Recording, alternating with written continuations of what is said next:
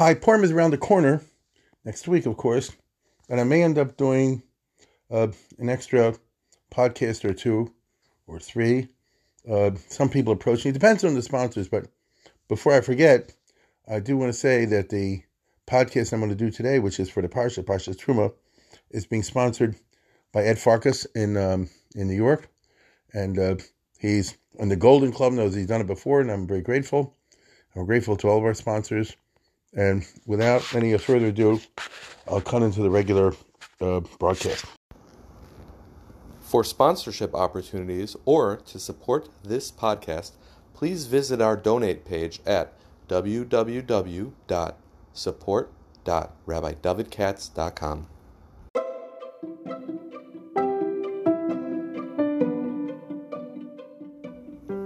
Welcome to Jewish History with Rabbi David Katz connecting the human side to Jewish history.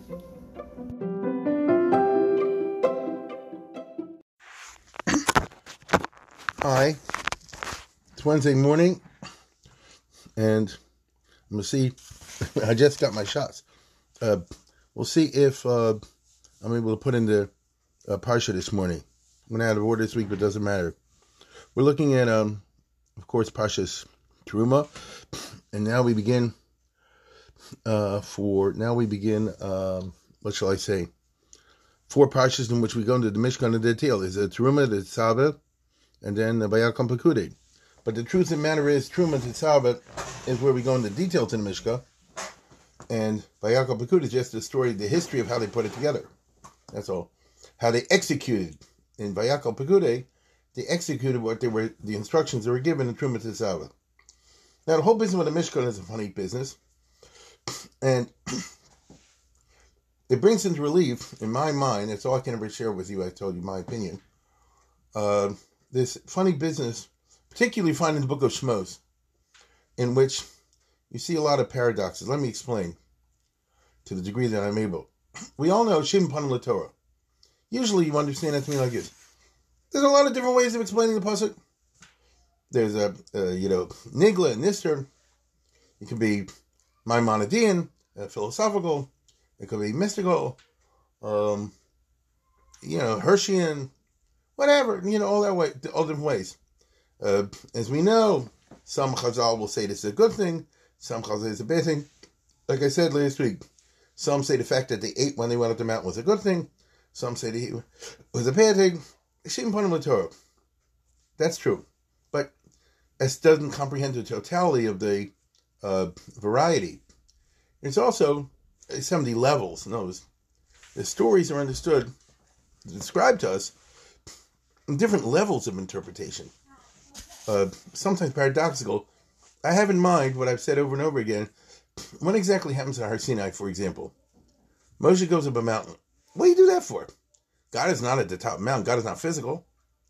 Right? He's not at the top of the mountain. It sounds like he went up there and up there we're waiting for him two tablets. You know, that's not what happened. And instead, they'll say, well, Moshe went to Shemayim. Uh, and that's where he got the Torah. Ola Moshe Lamarim. Okay. Uh, he didn't go, that's not a physical place, heaven. And so what you're saying is he had a, a mental experience of some sort or another.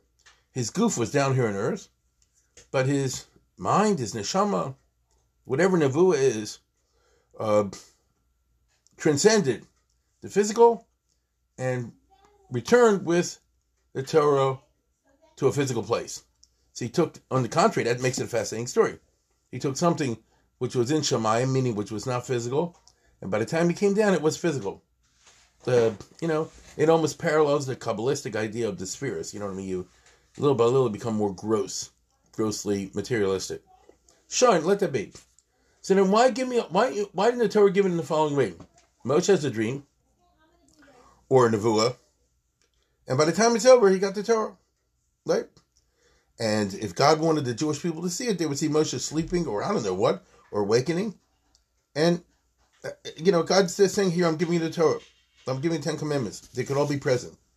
What's epis? Stay away from the mountain, go up the mountain, and then um, you know, go halfway up the mountain with none of an avil when you go the rest of the way. All that business. Well, well, well, why you have this? You see that, at least to my mind, any religious experience has to contain both a physical as well as a non physical element, even though it is misleading. Okay? It's intrinsic to the nature of the religious experience that there has to be a certain amount of sheker involved over there if you're talking from the point of view of pure truth. And again, as I said a hundred times, anytime you daven or you think about God, whatever you think of it is not true because you cannot comprehend God. Nevertheless, we have to do it. What, what are we supposed to do? If we have a mitzvah to daven, or in any sort of way communicate with God, or have Hashem in mind in the Dvekas. There's a hundred mitzvahs about Dvekas. Dvekas to what? You, you can't comprehend what you're dovik to. The answer is you come up with some idea, right? And you know at the same time, like I say, you have asterisk, you pinch yourself, and you say, the thing I'm being dovik to isn't really identical with what God is, because God is beyond that. Any idea I can think of was created by God, therefore it can't be identical with God. Nevertheless, this is what he wants me to do. The very fact that he wants me to do that is also a paradox. Because God's not supposed to have a will. Right? He created a will. He, otherwise, there are two gods. So it's you. It's intrinsic. I repeat, to religious experience, the way the human being was created, that you have to have like a on your in your quest to find God, you have to run into, you have to use uh, and focus on things which are not really God, but that's what God wants you to do. I know it sounds funny. Uh, and therefore, if you're going to get a Torah, it's going to be a physical component. You're going to go up a hill, a mountain, right? It's going to sound like God's up there, but you pinch yourself, you know He's not up there. You pinch yourself, you know He's not up there. Now, really, if they wanted to get across the idea to the people that God is not bound by physical laws, why didn't He just suffice with saying Kol Amroim Misakolas Vesalapidim and all that business, which the famous Chazal said that they saw what can only be heard, and they heard what can only be seen. Roim Misakolas. How do you see Kol? Right? Kol you hear, you don't see it. And the idea there is they transcended the usual, and by doing that, they saw that the physical world isn't the ultimate reality. Um, you know, I mean, from a modern perspective, you can see sound waves, you know, but I don't think that's what it meant over there. Although this is going to get a lot of play this week and next week because Purim is around the corner, and as you know, Rabbi Herschel Schachter from YU said that you can rely on the Moshe Feinstein, the Igros Moshe, to do the Zoom, right? You heard that? I saw it. No, I was listening to Megillah on the Zoom. And the idea is he's relying on the, the famous Igros Moshe. When I remember the Moshe Feinstein talked about telephone, you know what I mean? Listen, Megillah on telephone. Uh, I, telephone's not really your voice.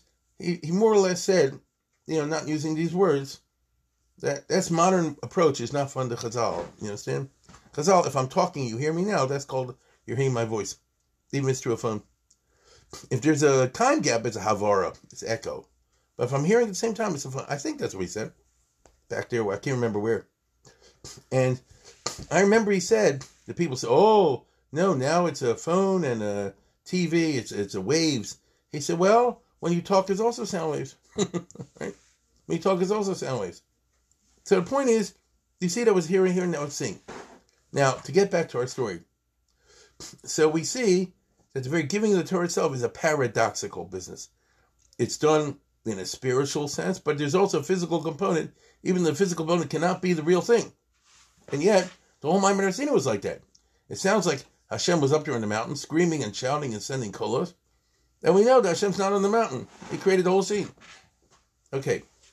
Now, uh, and the Rebbe Chazal to he put on a, a, a, light, a fire and a light show. Ula Yefsher, this will, the Jews are so stubborn. Maybe if I take out my whole bag of tricks, it's a medrash in, uh, in, in uh, Ki Sisa. Then maybe they'll listen, they'll be impressed and keep the Torah. Okay. So those are there for show. Uh, now let's switch to Truma and Tisav and all that. Truma. So it's a Mishkan. Notice uh, we have the following problem, of course, which is how do you build a house for God? And yet, it's striking to me, there are a lot of differences between the Mishkan and the Beis Hamikdash. One of them is that when Shlomo Melch builds the Beis Hamikdash, which is fancy schmancy, he has a small, a, a, a, an entire speech. Eza bais asher chalkalecha. Hashemayim b'shamei shemayim is not mechalkalecha. In other words, Bono Banisi Beis Vulach Machal Sheptach Alamim. Shlomo has his dedication. He spent a trillion bucks the building a fancy schmancy by his Rishon because he was loaded. And then he says when it's all over, the uh, maybe we can't build a house for God, right? Uh, which is true. So how come Moshe nobody made such a speech now? Or to be more exact, what's the difference? Listen closely. What's the difference between the Mishkan and the Beis Hamikdash? The difference is the major difference is God said, "I want a Mishkan," but God said, "I do not want a Beis Hamikdash." Do what I said? There's a famous story in Shmuel Aleph when David uh, Shmuel Beis rather, at David Melch at a certain point says, "I'm living in a palace, and God's in a tent," because at that time, at that specific moment, uh, Mishkan was destroyed. The ark with the Kruvim, the Ten Commandments, and everything, the Aram, was in the field. Uh, at the beginning of Shmuel Aleph, there was the Battle of Afek. The Philistines defeated the Jews and captured the Ark. And according to Chazal, they burned down the Mishkan. Uh, it was not rebuilt. And there's no Mishkan. And so by the time David becomes king, he transfers the Ark to Jerusalem in a famous scene. And then he says, I want to build a base of Hamikdash. And when he does, at first the prophet Nathan says it's a good idea, Nelson Anavi. Then Hashem tells you, who, who gave you permission to speak on my behalf? Tell David, I do not want a, a uh, Beis Hamikdash. I never asked for it. In 40 years wandering endeavors, I never told them about it. When they were in Eretz Yisrael in time of the Shoftim, I never complained about it. I complained about Avodah Zarah. I complained about Michal Shabbos and not keeping the mitzvahs. That's what I care about. I don't care about a house. And David's all disappointed, and Hashem, sort of like a compensation, he said, All right, your son will build it. Right? Your son will build it. So we get the impression from reading all this of B'diavad. Hashem didn't need a house. This is a very Maimonidean approach. The ikar is the amunah. The ikar is to keep Shmiras mitzvahs. Right? The ikar is, you know, not to do avodah zarah, that sort of thing. Bein on l'malkim, bein on. You could, they could have easily uh, re- rebuilt the, the Mishkan, be a lot cheaper. I don't need a house. If you want to build one, build one. And I remember in the book of Kings it says that after Shlomo built it, Hashem warned him. He didn't come to him and say, "Oh, I'm very impressed." He said, "If you think that this is going to be a substitute for the Torah mitzvah, you're in big shape. It'll be, I'll wipe you all out, right? If you keep the Torah mitzvahs, it's like a a, a, a, set of psukim like that. Look it up in um, in, in Aleph. If you keep the Torah mitzvahs, okay. If you don't, I'll make this a byword. I'll destroy everything. So you see, even there, Hashem basically says, You built me a fancy schmancy base of English. Not impressed. Not impressed. Never asked for it. And, and it sounds like God is worried that this will become something that will form as a background for doing a Zarah, which of course happened. This did happen, unfortunately. Now, not by the Mishkan. In the Mishkan, it's a Yichali Truma Meis Kol Isha Sheyirvenu Tikku Trumasi V'zos Truma Asher Ticham Zav Chelos and all that. Meaning, when it comes to Mishkan, God is the initiator, and He's the one who gives the detailed instructions to Moshe exactly what I want to build. So you get the impression, Mishkan I like, Beis Hamish I do not like. It's very interesting, right? And you don't see when Moshe finishes Beis Hamikdash, Hashem to make a speech like this. If you think that this is going to substitute term mitzvahs, I'll nail you. Nothing like that. So what's up is going on over here? It seems to me that there's less of a danger of the Mishkan becoming a negative thing than of the Beis Hamikdash becoming a negative thing. And I remember in the past that Barbanel has like a speech about that somewhere. Because the Beis Hamikdash eventually was repeatedly prostituted for idolatry. That's why, like we did last week's Parsha, Shkolim, you had to have these kings come on and fix everything and, and repair everything and get rid of all the junk. Yoash comes to mind. Chizkiyahu comes to mind. Yoshiyahu comes to mind. There were repeated attempts where the Beis Hamikdash was messed over and used for idols, as an idol center, uh, or something like that. Never the Mishkan. It's interesting. Never the Mishkan. I don't say things were perfect in time of the Shoftim, because they were not. Uh, but you don't see the Mishkan being misused. That's just interesting. Now I repeat, Hashem said, "I like the Mishkan. I want the Mishkan," and here are the um, details that I want. And it goes into great detail about this. Uh, so there's going to be something physical, and it's going to sound like God is is dwelling there, b'shachanti b'socham. But uh, as the old Mefarshim will say, it doesn't say b'shachanti b'socha. It said b'shachanti b'socham, right? I will actually be resident in that Mishkan, but there, it'll help me be resident among the people. That's a you know an interesting to hear. Now, it seems to me that uh, the danger, the fear is that the, the Mishkan or the base of Mish, more specifically, could turn into something bad. How did it turn into something bad? Well, it might become an object of worship. Well, you never find the base of Mish was used as an object of worship.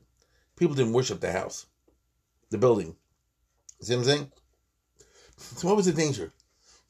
Rather, the danger was that since the base of Mish was such a fancy schmancy operation, so impressive looking, the if you studied the Nevi'im closely, I would argue that you'd see that the Nevi'im came to believe that as long as you have a base of Migdash, it's like a lightning rod.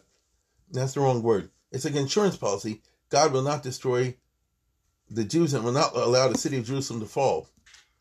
Uh, because that's his house. So they took it too seriously. And therefore, even if they do Averis, they sort of like feel they have insurance policy. You see? Yirmiyahu talked about this at great length.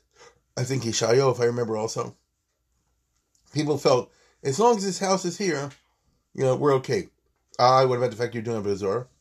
What about the fact that you're conducting Avodah Zarah in the precincts of the temple? That's a major theme of the book of Yecheskel, right? Uh, that didn't bother them. So in other words, the Beis Hamidrash became a negative thing. It's, look how clever the Yetzer Hara is. There's no such thing as a material object that can guarantee that you'll be from. Because a clever Hara can always latch itself onto any project in the world and use it as a way and, and spin it in such a way that the results are anti-from. This is very interesting. Now, when it comes to Mishkan, it didn't exactly happen. But let me put it this way. Didn't happen time of Moshe Rabbeinu. And um, was there a destruction of the Mishkan? Well, it's a funny thing. The Mishkan is sort of built to be deconstructed because it's a put together and pull apart. Right? It's a temporary. That's the whole difference. It wasn't el. It's not a house. So Mishkan can be pulled apart at any minute. Has that transient quality to it. So I don't know if it's meant to be destroyed. Here we have to have a good sense of the English language what exactly is the difference between deconstruction and destruction? Because Mishkan is not meant to be destroyed, but it's meant to be deconstructed all the time, put together and pull apart. The temporary and transient nature of it seems to me to guard against the feeling that you know, this is a permanent structure, and uh, therefore it itself provides me like a cover that I can do Averis and as long as the Mishkan is around, nothing will happen to me. didn't seem to serve that function until a certain point. Now I'm just following what you find in the Tanakh. We the Mishkan is built in Shmos, so let's get the timeline over here. The Jews left Egypt on Pesach, and they got the Ten Commandments. No, the Ten Commandments were pronounced on Shavuos, and the Ten Commandments were given on Shavuos of Batamas. But of course, Moshe broke the tablets because that's the day he did the golden calf. And then you have 40, 40, 40. So by the time the whole, by the time they get the next Luchos, it's Yom Kippur. And after Yom Kippur starts Vasili Truma, you know, they get the orders to build the Mishkan. And according to Chazal, they completed, Moshe was a Zrizis guy, and the whole money and all the project was completed by Hanukkah. That's pretty efficient as we say today, on the schedule and, and, uh, and under budget, right? Moshe Rabbeinu was not a government worker, you know, let the project go on and on and on. He got it done. Now, which, by the way, if you remember, is one of the reasons they say that you can have parties on Hanukkah if you're if that bothers you. You know, you know what I'm talking about. The Shulchan Aruch touring everywhere.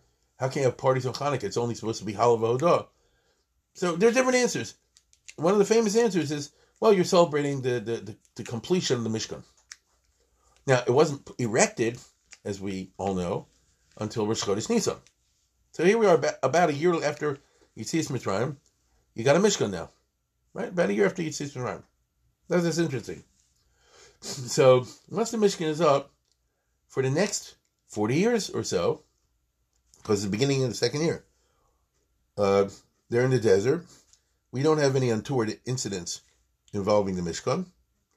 Then, when they get to Israel, uh, Mishkan is there for a couple of hundred years, right? Uh, there are not many references to it. There are a few, but not many references to it. And then, by the time you get to the beginning of Shmuel, so that would put us approximately 400 years, uh, 300 and some years after Yitzias Mitzrayim, right? I don't want to get into the exact numbers. That's a big uh, controversy in the commentaries. Um, you look in the conciliator, it give you like 10 charts, different ways of calculating the years of the uh, Shoftim. I want to get into that. But centuries. So you have a couple of centuries with the Mishkan. And then, in the beginning of Shmuel, you see something very interesting. You have two basic problems with the Mishkan, and and they result in the destruction of the Mishkan. Right? Um, the first problem is the corruption of the priesthood. So the beginning of the Mishkan, as we all know, was put for Aaron, and Aaron's kids, Aaron and his kids ran the operation, and they were honest. Okay? Now, that's what I say. As you know, Korach made the case that they're not honest. And Korach had a lot of followers. So it's never going to be clear to us what was the basis of Korach's following. But he was definitely able to get across the idea that Aaron and his kids were, you know, corrupt. Now God backed them up. Aaron and his kids, as we know the story of Korach. That proves that they were not corrupt. Because self called self, the ground swallowed them all up. But you see, got traction by arguing the priesthood was corrupt. But when you get to Shmuel, which is a couple hundred years later, many generations have gone by, uh, they were corrupt, right? Uh, the sons of Eli, Chafni and Pinchas. That's already a bad omen. Wait a minute, I'm not finished. And then uh, you also have the fact that they already started to attach a kind of fetishism to the Mishkan and its objects itself. And I'm referring, of course, to the big battle with the Philistines, the beginning of Shmuel Aleph, Battle of Aphek, where the Jewish army is battling the Philistines. And on day one, the Plishtim kind of win. And so the Jews say, our battlefield is not that far away from where the Mishkan is located at Shiloh. So let us bring the Aron to the battlefield with the Kruvim. Then that will help us win. Now, it didn't and uh, they wiped out the next day, and the Philistines captured the Aron. That's the famous story that we all know about from Shmuel. Uh, again, according to Chazal, the Philistines then went on on a rampage, and they went, like I say, not far away, and they burned down the Mishkan. So, what is it that caused the problem? The corruption of the priesthood. Okay, that's for sure. In other words, if a Cohen is misusing it, that's mamish, uh, messing over what the Mishkan is supposed to be, or Beis Hamikdash. And number two, and more interesting to me, that the people look on the Mishkan and everything as a good luck charm. Uh, if you look closely over there in Shmuel, they were defeated because they said, "Oh, now we brought the the Kruvim Hashem Tzvosa Yoshev Al Kruvim. Now we bought this battle. We're going to win." Even the guy in the Philistines looked at it as an idol, and they said, "Uh oh, the Jews that brought the ark. This is the this is the ark that destroyed Egypt and split the Red Sea and all that. No, that's not true. the ark is just a box with some tablets in it. Hashem is something different. he made all this. He commanded them all to be made. He's not the ark. They didn't see it that way. And you see, therefore, they rely on the Mishkan itself as a fetish, so the most sacred thing in the world can become an avodah zarah. Look how clever the Yitzhar is the most sacred thing in the world, the Mishkan itself with the Ten Commandments and the Mon and everything could become Avodah And because they look on that, they have a, a, a big comeuppance. Um, the Jews in the story didn't have to worry about what happened to the Aron because Hashem could take care of himself. By the time the story's over, the Philistines give the Aron back. But uh, but the Jews were uh, uh, smashed. Now, wait a minute. At that point, they, you know, uh, Chafni and Pinchas, the Kohanim are killed. The army's destroyed. Eli soon dies when he hears the news. And so Shmuel takes over. And Shmuel says, You want to do this right? Get rid of your idols. What idols? Turns out everybody had idols at home. So, oh, so the Mishkan they had. And they went to the Mishkan, I assume, to fulfill their duties. But at the same time, they had idols at house. How do you work that out? The answer is I, I take care of both my obligations. I don't want Baal to be angry at me, so I do it to Baal stuff. I don't want a Kadosh Baruch to be angry at me, so I do that Kadosh Baruch stuff at the Mishkan. You see how it gets corrupted? And the essential, and they clearly had the idea that the Mishkan itself is like their good luck charm, and therefore this was disproved. Now, um, all this shows you the Mishkan is like a paradoxical business. Hashem wants it, but he wants it temporary, but he wants it in such a way that it shouldn't become, I won't say an object of worship, but it shouldn't become like an excuse to make you feel good. That you can also do avodah zarah and other things like that, uh, and the Mishkan will protect you from the consequences. If you look at the Mishkan, and something protects you from the consequences of your sin, then you misunderstand the whole idea. That's not b'shachanti b'socham. you see? That's not b'shachanti b'socham. And indeed, by the way, in Shmuel's story, it's very interesting. You read it. I don't think people pay close attention to it. When he says "Vayasiris el they do. He says they got rid of the idols, and then he said, "Now let's daven." Okay, and when they daven, the Plishtim were defeated. Oh, so you didn't need an ark. The ark at that time was in the hands of the Philistines. You didn't need a Mishkan. The Mishkan was destroyed. The davening did the trick. Meaning, if you keep the mitzvahs and so on and so forth, you have the dvekas, then you don't need the Mishkan. So it's a it's a funny, funny kind of story that we have when we contemplate the Mishkan. Now, as I said before, the, the, these stories are paradoxical, but not exactly. The basic religious experience is paradoxical. You have to see a place that reminds you the Shekhinah, but on the other hand, you know it's not exactly there, meaning not in the sense that we ordinarily associate. It's not God's house. He doesn't live in the house. He doesn't live in the house. It says so, but you have to know what it means. So we end up with building a Mishkan, and I repeat, this is something Hashem asked for, not a permanent. Now, when they built a permanent one, it's more dangerous because when it's there for century after century in the same place, and it looks big and impressive, after a while, it kind of you know gets that feeling this is impregnable, and baby, it was pregnable. uh, that's the story by Rishon by Shane. It's pregnable. Uh, the Mishkan too, Mishkan too, and so what do we uh, take away from over here? The very project in Mishkan itself is uh, is one that has to be understood in the right way. If it's not understood in the right way, as an aid, as a help, you know, then it's tegnish. Now, it's kind of parallel to the story of Har Sinai, because Moshe did all this physical stuff, but the real action is happening in the Ruchnius realm. Mishkan also, you have all this physical stuff, and the physicality is very interesting in its own for the following reason. I'm not a Egyptologist. Uh, historians and archaeologists are not the same thing. Many people think they are. Uh, I mean, I know a little bit of Egypt, but I'm mainly interested, obviously, for Jewish reasons. The main interest in Egypt the 19th dynasty. You know, the other dynasty is not negated to the Jews.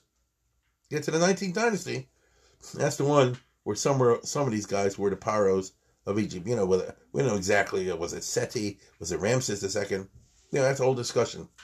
Uh, but those knowledge, like uh, what's the name, Professor uh, Berman, Josh Berman, who's the from guy who's, uh, who's an Egyptologist, I think in Bar-Ilan.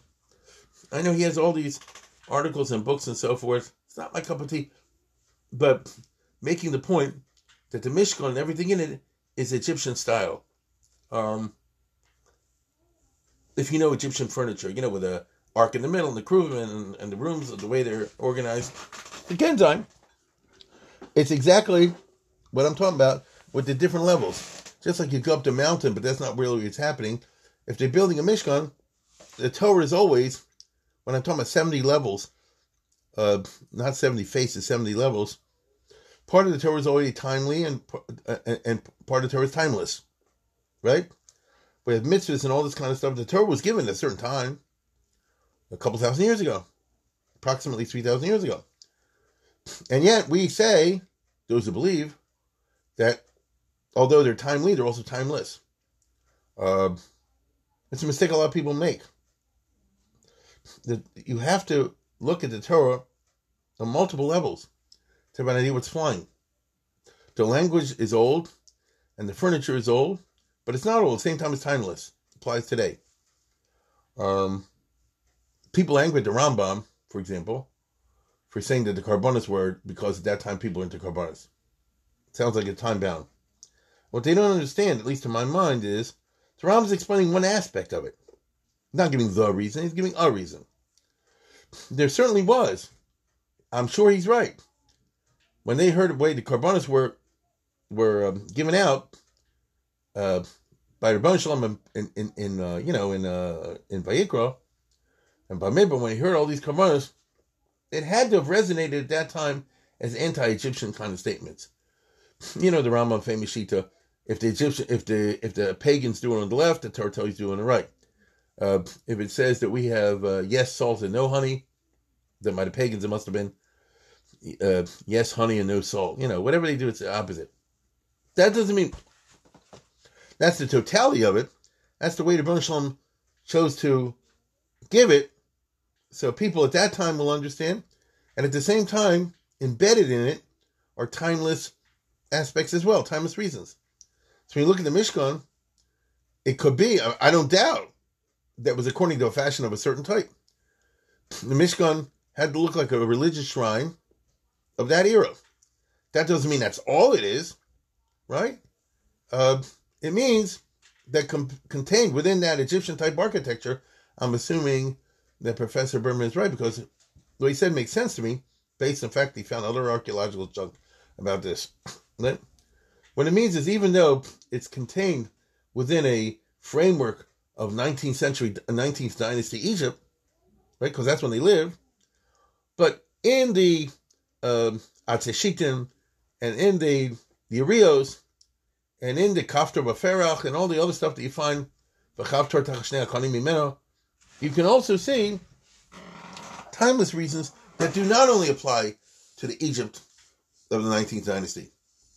And we who've lived now for 3,000 years, we can see it. Uh, you see a lot of aspects in the Mishkan and the other Taryag mitzvahs where apply very heavily nowadays, uh, even though it's, it said 3,000 years ago, in a different, completely different cultural context. Now, the problem with that is, for some people, is what happens when it runs against current uh, cultural fashions. That's the that's a challenge Jews always face.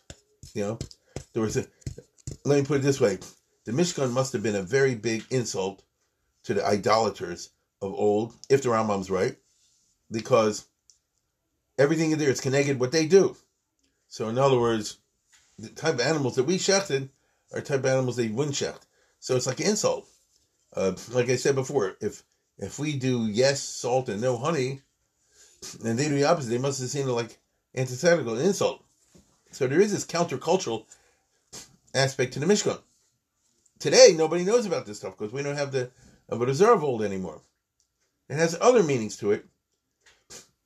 Now, if you're looking for layers of meaning in the Mishkan, you know, check out Samson Raphael Hirsch or somebody like that. I'm serious, you know. He goes and uses detail. Uh, he ain't the only one. He goes and uses detail. Uh, but the timely and the timeless mixed together in this interesting way. Um, the example nowadays would be in sexual matters, you know, where the Torah's ideas of what's right and what's wrong do not agree with what contemporary society says was right and wrong. We all know that. Right? There's that countercultural quality. So you have this notion of the Mishkan as, uh, you know, there's a God out there who's not in any place, and then there's God here that's in a place. From an aspect, from one point of view, it helps the person connect. But if you focus just on this one point of view, then you won't get the right picture.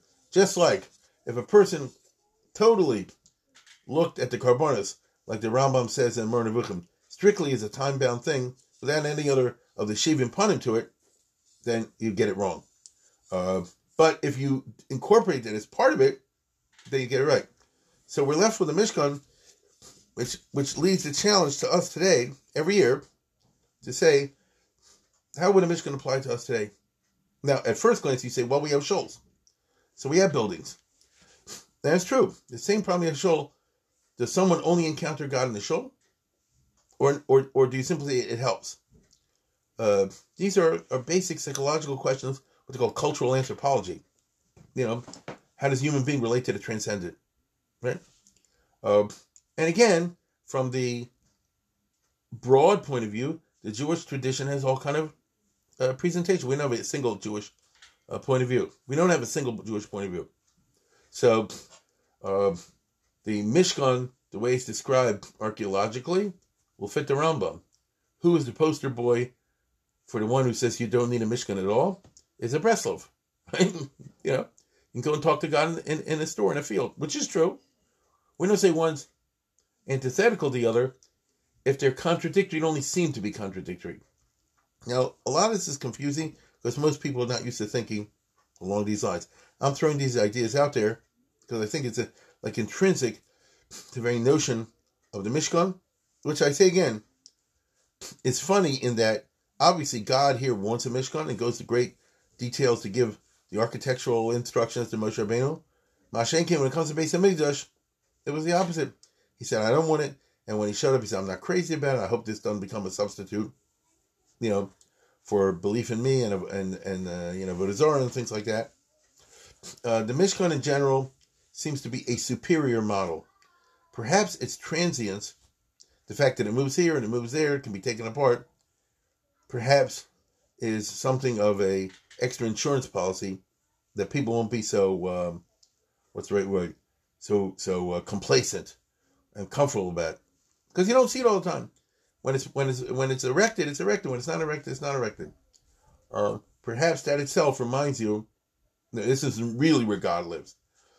Perhaps when you come to a temporary place a tent and so forth you realize this is just a representation as opposed to when you see a building, especially if it's a Taj Mahal, a gigantic building, you might actually start to think God lives here. You think? So isn't that paradoxical? The cheaper it is, the less dangerous it is. The fancier schmancier it is, the more danger it is from a theological perspective.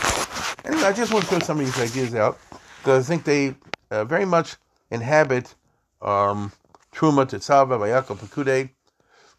And by all means, we look for the symbolisms are there, and you know some are better, some are worse.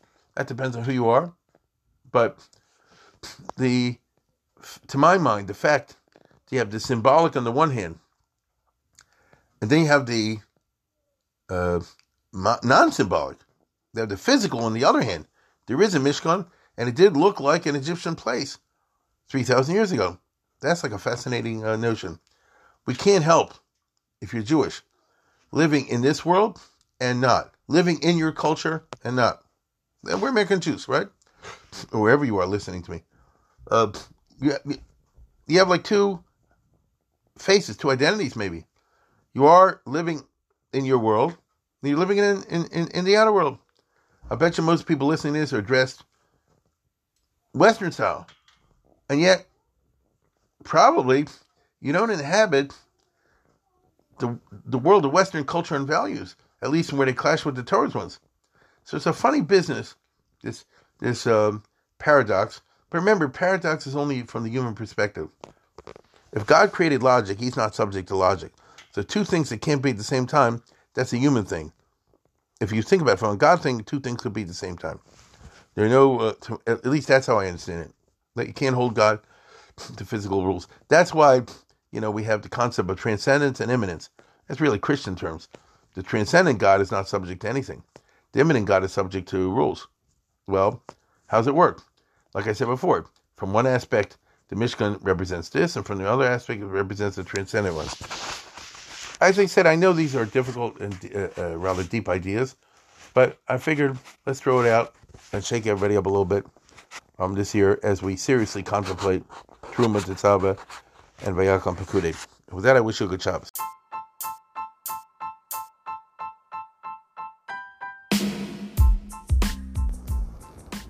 For sponsorship opportunities or to support this podcast, please visit our donate page at www.support.rabbidavidkatz.com.